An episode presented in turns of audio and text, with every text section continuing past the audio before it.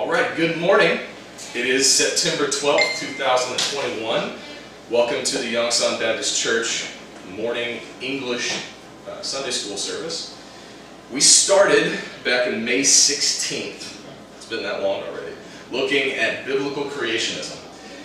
And we started with a general overview of the biblical creation account and a quick synopsis of some of the scriptures in the rest of the Bible that support Genesis as a literal and historically accurate record of origins.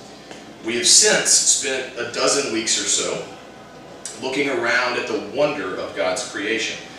So we started, we looked back, we looked around, and we saw when we were looking around all that God has providentially given us to study and admire and enjoy about his continued work of maintaining his creation. We talked about his initial power to make and then his continuing power to maintain. And that creative power and that sustaining power are two different powers with two different sets of laws. So we covered all of that. We got into those incredible creatures that defy evolution and that proclaim creation. And that was very fun. And though I could continue that probably infinitely, uh, there are so many creatures um, on this earth that God has designed specifically, in my opinion, to defy man's logic and man's ideas of evolution. And we might get back to some of those, but I wanted to go ahead and move to the next section on geology, uh, the geological and the fossil record. So this week we'll start to look down. We've been looking around, now we'll start to look down and show that the history of the earth and what we what is there in a permanent record, as it were, also points to the biblical account and uh, what God has to show us through what He's left in the earth. So the first thing, as we look with evidence from within the earth, I'll get into some definitions. This is going to be a lead-in lesson today. Not a lot of deep substance, but as we as we did with looking around with about 12 lessons, there we'll probably have something like that for looking down. There is quite a lot to cover when it comes to. Oh, I wonder why that got out of order. Okay. There's quite a lot to cover when it uh, when it boils down to what is in the fossil record, geology itself, and whether or not, I would say it does, but whether or not or how it equates to the biblical account of creationism. So one definition we have to start with is fossil. If you don't know what a fossil is, it is the shape of a bone, a shell, a plant, or an animal that has been preserved in rock. There are many types of rock, and there are many types of fossils. In actuality, in the English language, when fossil was originally used, it, it meant more than just what was preserved in rock it meant anything they dug up out of the ground. So the fossil in its original, I think Greek is where they, or Latin, one of the two languages that they pull from, it just means what is dug up. Okay? So the fossil is anything we've dug up out of the record. Fossilization is the process of something being preserved in the rock. And again, multiple kinds of rock, limestone, sandstone, granite, right? And we'll get into that in future lessons, but when we talk about fossils, we mean something that is that has been preserved either in its shape or in its actual um, status, right, within rock. And the fossilization is that process. Sedimentation is a relatively is a process that is also um, part of our discussion. And sedimentation has two different definitions. It is a natural process in which rock is formed from small pieces of sand, stone, etc. that have been left by either water, ice, or wind. So sediment, the small pieces of things, is moved either by water, ice, or wind, and then it's left when the water recedes, the wind stops, or the ice melts. And then that water evaporates, right? The sediment is what's left. If you make coffee and you throw the grounds directly in your cup, and mix it up and drink it. If you let the last bit settle and that coffee evaporates, What's left is sediment. Sedimentation is the process of whatever is in there that's still solid settling. But another definition, which I feel like is more revealing in this creation evolution debate, is that it is a process in which small pieces of a solid material fall to the bottom of a liquid and form a layer. Like I just said with the coffee. That definition of sedimentation really plays into our portrayal of Noah's flood. That the sedimentary rock that we see all over the world is not gradually laid down by moving ice sheets over millions of years. It is very quickly laid down in multiple layers in one massive global catastrophic flood. And you can, you can do that yourself by throwing multiple colors of sand into a bottle and mixing it up, and it will all settle in layers based off the density of the different sand granules or anything you put in there as a, as a sediment. It will all settle in layers. And you just shook it up and it makes different layers. And you shake it up and it makes different layers. They used to have those sand art toys for kids that, have a, that had an oil in them instead of water and multiple colors of granules and you just turn it over and it all moves around and makes different flowing layers and you turn it over again and it makes different flowing layers the other way as the oil bubbles move through it. Wonderful toy, at the, for the purpose of showing sedimentation is a very simple process where things are laid down at the bottom of a liquid to form layers. And we see that all over the world. A few more definitions that we'll look at is, okay, I don't know why that got out of order. Geology itself is the study of the rocks and the physical processes of the earth to understand its origin and history. So geology is specifically about origin and history of the earth by looking at the rocks and the physical processes. But then you can move into another probably familiar word, paleontology. Paleontology goes beyond geology and studies the fossils, right? Those things that are preserved in the rocks. Not, not geology is bigger, it's all of the rock, including what's in it, and the gems, right, and everything else paleontology is specifically studying the fossils as a way of getting information about the history of life on Earth.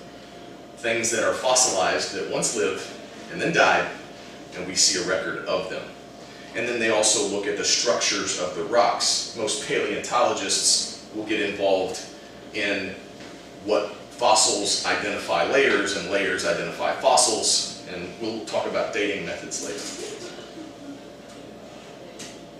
Okay, a few more de definitions. Beyond paleontology is archaeology. They're not so much looking at fossils of ancient creatures as they are buildings, monuments, graves, tools, and other objects left by people who lived in the past to learn about their cultures and their societies. So archaeology is more concerned with the structures that man has left behind clay pots and roads and buildings and things like that. The um, Easter Island skulls, the um, what are they called? The the set up in Scotland. What's it called? A Stonehenge, right? Those hinges that are all over the pyramids, or other ziggurats that have a uh, general pyramid shape that are all over the world for whatever reason. Those kinds of things are studied by archaeologists. They uncover them and they try to find a way to identify things about culture and society. Then another term you might have heard that we won't really delve into as much, but it might come up, is anthropology. And anthropology is beyond that. It's specifically studying the human race. Culture, society, physical development. It looks only at the humans. So we may cover anthropology in our next set of lessons, when we look in at man, or it may come up a few times in some quotes or discussions or articles relative to the comparison of we have fossils for lots of different animals, why don't we have fossils for men? So anthropology, again, is specifically the human race and its development. Then archaeology is a little broader than that. It's human societies. Then paleontology beyond that is all of the fossils, everything buried geology is all of it together. So when we talk about the geological record, we mean everything in the earth. Okay? The processes that the Earth goes through at, on and below the surface, and anything involved in that. Any questions? No? All right, so beyond those, I'm going to give you some questions. These are just a few that will get us started thinking along the lines of where we're going with this. So how are fossils formed? Generally, there are three ways that fossils are formed. The first way is through impression or imprint or mold. The outer shape of something that was encased in rock is left in the rock so we see just the outer shape. Sometimes if like a clamshell is open, right, if it dies and opens and it gets encased on both sides, you might get to see the outside and the inside. But in the case of a trilobite or a leaf, the outside is just the outside. You don't have any organic material in imprint or impression fossils. Sorry, I'll use the pointer that Jen giving me and get my hand out of the way. There's no organic material left, no DNA to study. It is simply an imprint or an impression of the item that died and was buried in the stone. They're this very common method of fossilization. Footprints can come up this way, where if they're left in soft sediment that hardens quickly, it can turn like cement into leaving an impression. And that happens all over the world. We find those lots of places. Another method is petrification. You might have heard of things being petrified. Petrification takes place when minerals replace the organic material of the plant or the animal. The petrified fossils must form quickly before the body parts have time to decay. Otherwise, it's just an imprint, right? Like the first one we talked about. But if it's enclosed quickly enough with enough pressure, the minerals that are flowing through can replace the organic material and make a substitute for it. So then we have a petrified 3D model of what was there. Um, this is a classic example, petrified wood. And the colors that you see in the petrified wood, all of it is hard as stone, but the colors represent different minerals that have either been caught by the, the wood as the water was flowing through it, or were there in the first place and then were replaced. But each colored there, each color there represents a different mineral that has replaced the organic material. There are charts you can look at on the internet of whether it's zinc or copper or magnesium or different colors representing different uh, minerals. Clamshells and ammonites, not the people but the animal. they sometimes a clamshell will get caught unopened and be fossilized or petrified um, in that way. Sometimes they die first and then they're open and that's when they're fossilized. So the difference has a lot to do, as we'll talk about later, with how quickly and where from they were covered or buried. So then, beyond petrification is another process called permineralization. It's a little harder word to say, so most people just stick with petrified or fossilized. But permineralization is when a fossil is fully encased and the dissolved minerals fill all the pores and the empty spaces in the plant or the animal, but they don't replace the original organic material. So the chemicals then turn into crystals, keeping the organism safe and preserved. While it's possible for many different chemicals to do this, quartz or silicate is the most common one. Most dinosaur bones that we have are permineralized fossils. So though these three mechanisms are the most common that we see for fossils, fossils can form under lots of different kinds of conditions around the world. Water and dissolved minerals are needed for all three of these methods. But there are other methods like coalification, where something is fossilized in a, a lump of coal, or compression, where it's just pressure, or freezing, woolly mammoths found in the ice in the, at the North Pole, and desiccation, which is drying out. Something can be in a desert dried out to the point where it doesn't decay because there's absolutely no oxygen or moisture in it.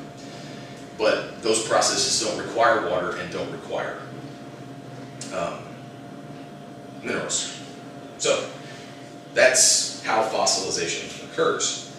Next question, is fossilization common? Not really.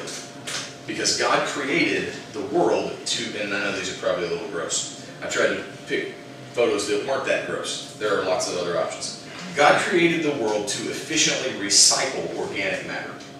As we discussed in the ecosystem lessons, right? When something dies, scavengers, fungi, and bacteria normally consume it. And this process of decomposition that we discussed in that ecosystem study leaves nothing behind to fossilize. So if nothing's left behind, nothing gets fossilized. That's going to come into a great detail, or it's of great importance in our discussion about the flood and what fossils we see and what fossils we don't see.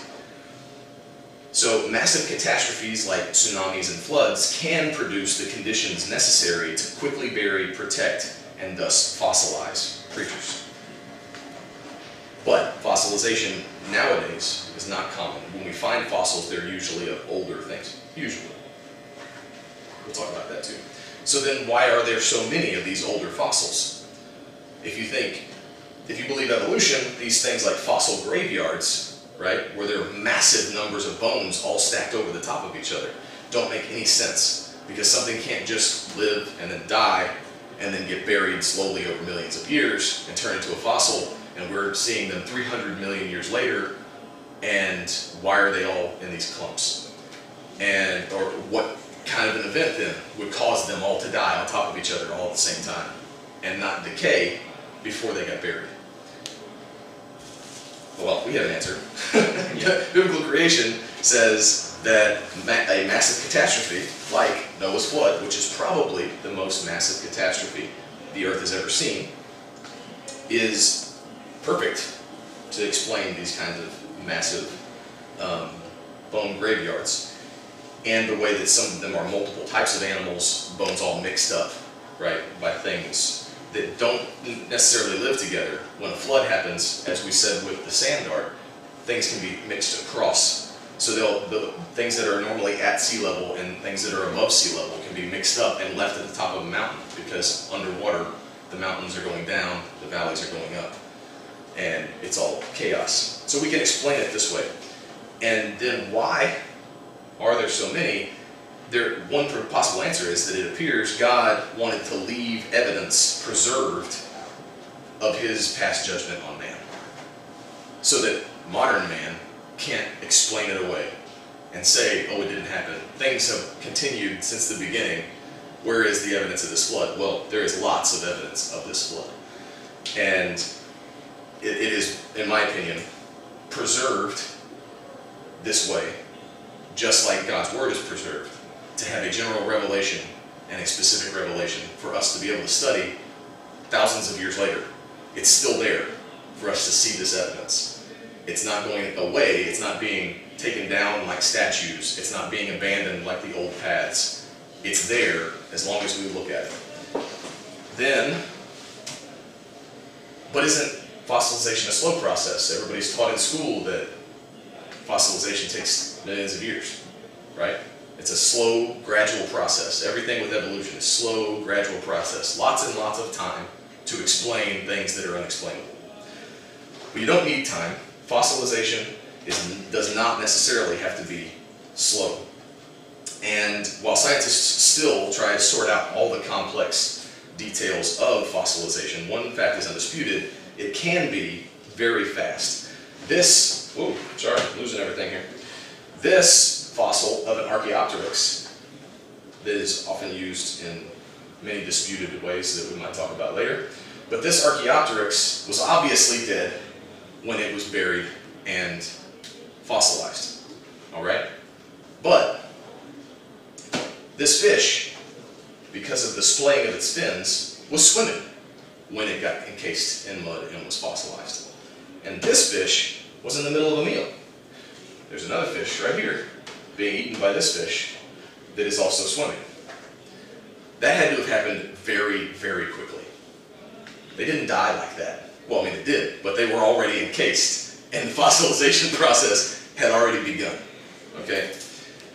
Someone could still argue, oh, these are prehistoric animals from a prehistoric age, whatever that means in my, I believe the Bible the Bible started before there was time, in the beginning. So if there's anything that could ever be explained as prehistoric, it would only be God. Yeah. And you could call God prehistoric if you want to. But nothing else that we see is prehistoric because the Bible starts in the beginning. Okay? And the Bible explains things like this with a global catastrophic flood about 4,400 years ago. But we can give more, let's say, contemporary examples than just this that show that fossilization is not slow. We spoke of petrified wood. This is petrified driftwood. My mom has some of this that she got in Hawaii that's sitting on her uh, shelf in her, ba- in her bathroom in Texas. But it's wood that has been replaced mineralization because of its time in the water. Um, petrified wood is simply a name that we give to any type of fossilized remains of terrestrial vegetation. So it could be plants all the way up to redwoods, right? As long as they've been permineralized, or in, in this case, we call it petrified. But it's a result of the tree having turned completely into stone, right? All of the organic material has been replaced with minerals, mostly, as I said, a silicate such as quartz, while retaining the original structure of the wood. Even the rings and the knots and the wormholes, the entire original structure of the wood is retained um, and viewable. I, I have another photo that I didn't put in here of a tree trunk in Wales that was lopped off at the water level, but was fossilized underwater and in the mud. And it, because of the way it was broken off, you can see the bark lines on the outside and the rings inside. And then also the mineral deposits as they flowed through created almost like waves within the structure of it before it petrified. So there's evidence of it was in the water quite a long time before it was actually petrified. Fascinating things. But unlike other types of fossils which typically make impressions or compressions, petrified wood is a three, three-dimensional representation. It's mineral-laden water that flows through the sediment and then replaces the organic material. And this process takes less than 100 years. We've, we've observed it multiple times. Most notably, we'll talk about this uh, in another lesson, most notably in this situation of Mount St. Helens eruption in the 1980s. It threw trees off of the mountain. They were buried in the lake at the base of the mountain, in the mud and the ash that, that was there, and petrified in the course of like 10 years. And some of them are multi-layer, or what we call, we'll call transition, not transitional fossils, sorry. Um, yeah, multi-layer fossils crossing what is supposedly, you know, this is a year, and this is a year, and this is a hundred years, and this is a thousand years. But through multiple layers, some of them right side up, some of them upside down, some of them completely sideways. And it, it, it flies in the face, that evidence just since 1980 with Mount St. Helens eruption, flies in the face of what evolutionary geologists try to say about the layers of sediment in the earth. But in this case, when we talk about petrified wood, um, the organic material has to be there, and then the decomposition and the replacement have to all happen together at the same time. So it's a complicated process. When you have much, most, or not so most, when you have lots of them together, you can call it a petrified forest.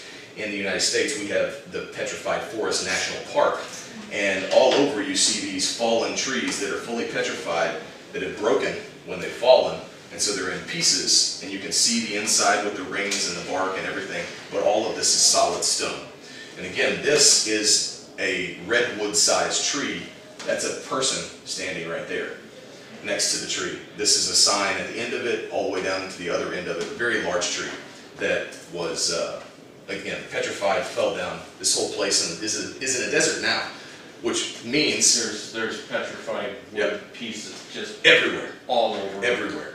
And if all of these trees, especially this size, are petrified, that means this desert at one time had to be fully underwater.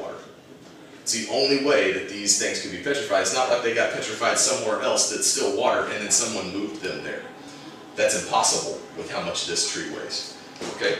We'll get into that in a minute as far as how much weight dis- displacement happens when you replace wood with stone.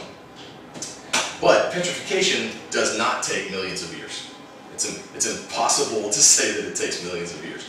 It doesn't even take a hundred years like we talked about there. This petrified sack of flour is on display in Eureka Springs Gardens in Arkansas.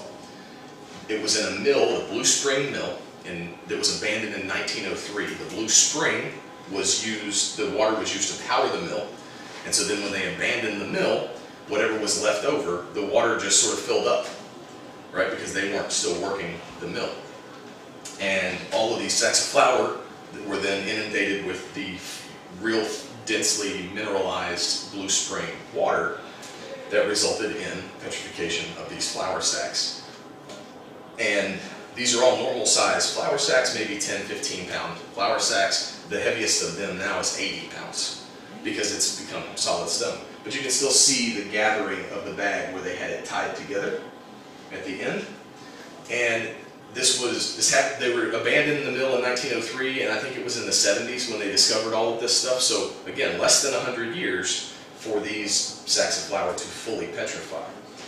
But wait, there's more.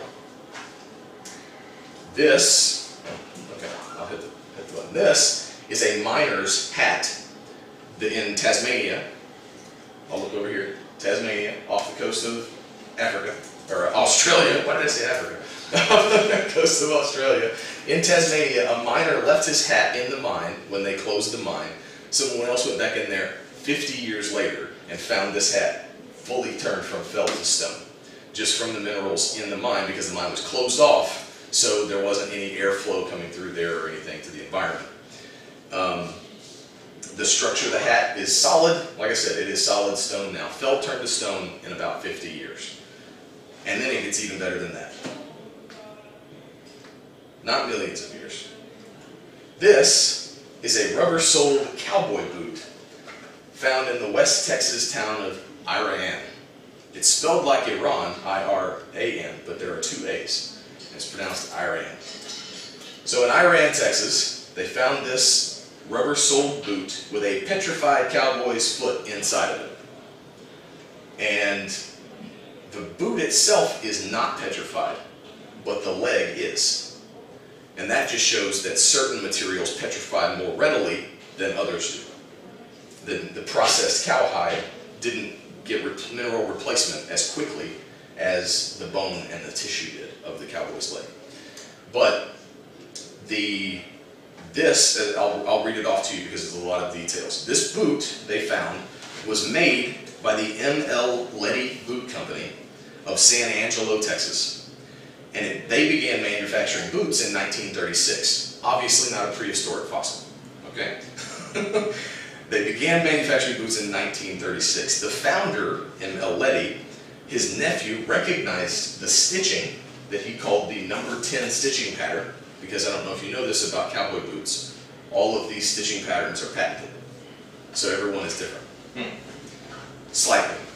But he, he recognized the number 10 stitch pattern that his uncle's company used, and he believed that this boot was made somewhere in the 1950s. This boot was discovered around 1980 in Iraan by Mr. Jerry Stone, who was an employee of the Corvette Oil Company. They're digging around for oil, finding stuff. Oh, look at this. What is that? We set it aside. I'll get to it later. They took it to um, Harris Methodist Hospital in Bedford, Texas in 1997, and that's when they ran scans on it and found that there was still a leg inside. When he had it in the rock, they didn't know there was still a leg inside the boot. They just thought, lost his boot in the mud and, you know, it, it got turned into a fossil. And they found out, no, no, there's a human leg in there. So something happened to this cowboy, and he got severed off just above the He boot. probably fell off his horse and got drugged to death until his leg snapped off. Maybe. Yeah, there's, there's lots of different ways we could explain how it gets snapped off, obviously violently, right? A very vicious fracture there above the, above the ankle. But from 1950s, when this boot was made, to the time that the cowboy had it, to the time the cowboy lost it, to 1980 when they found this, a fossilized leg inside of a boot in less than 30 years. Okay? That, oh, this, this is still on display along with the original CT scans at the Creation Evidence Museum in Glen Rose, Texas. The process of fossilization proves nothing about long periods of time. Just because something is fossilized does not mean it's very old. What it does prove is that something lived at one point and was buried either before or after it died. That's all we know. Something, something was there and it got buried. That's all fossilization tells us. If you want, you can actually do fossilization yourself. Just take a sponge in your kitchen, cut it in half. So you can leave half on the counter, put the other half in a, in a low dish, boil some water and fill it with Epsom salt until the Epsom salt won't dissolve anymore. Pour that over the sponge that's in the pan or the, or the plate or the bowl or whatever and leave it out where it won't be disturbed. And in a few days, when the water dissolves or when the water evaporates, the Epsom salt will have been absorbed by the sponge and you can compare that sponge that's now fossilized with the sponge that you left out on the counter. You can break it in half and see the difference between the standard sponge that has just been left without water, right? So it's just drying out, basically, and the one that has been permineralized. Interesting experiment, but it only takes a few days for you to make a fossil in your own kitchen.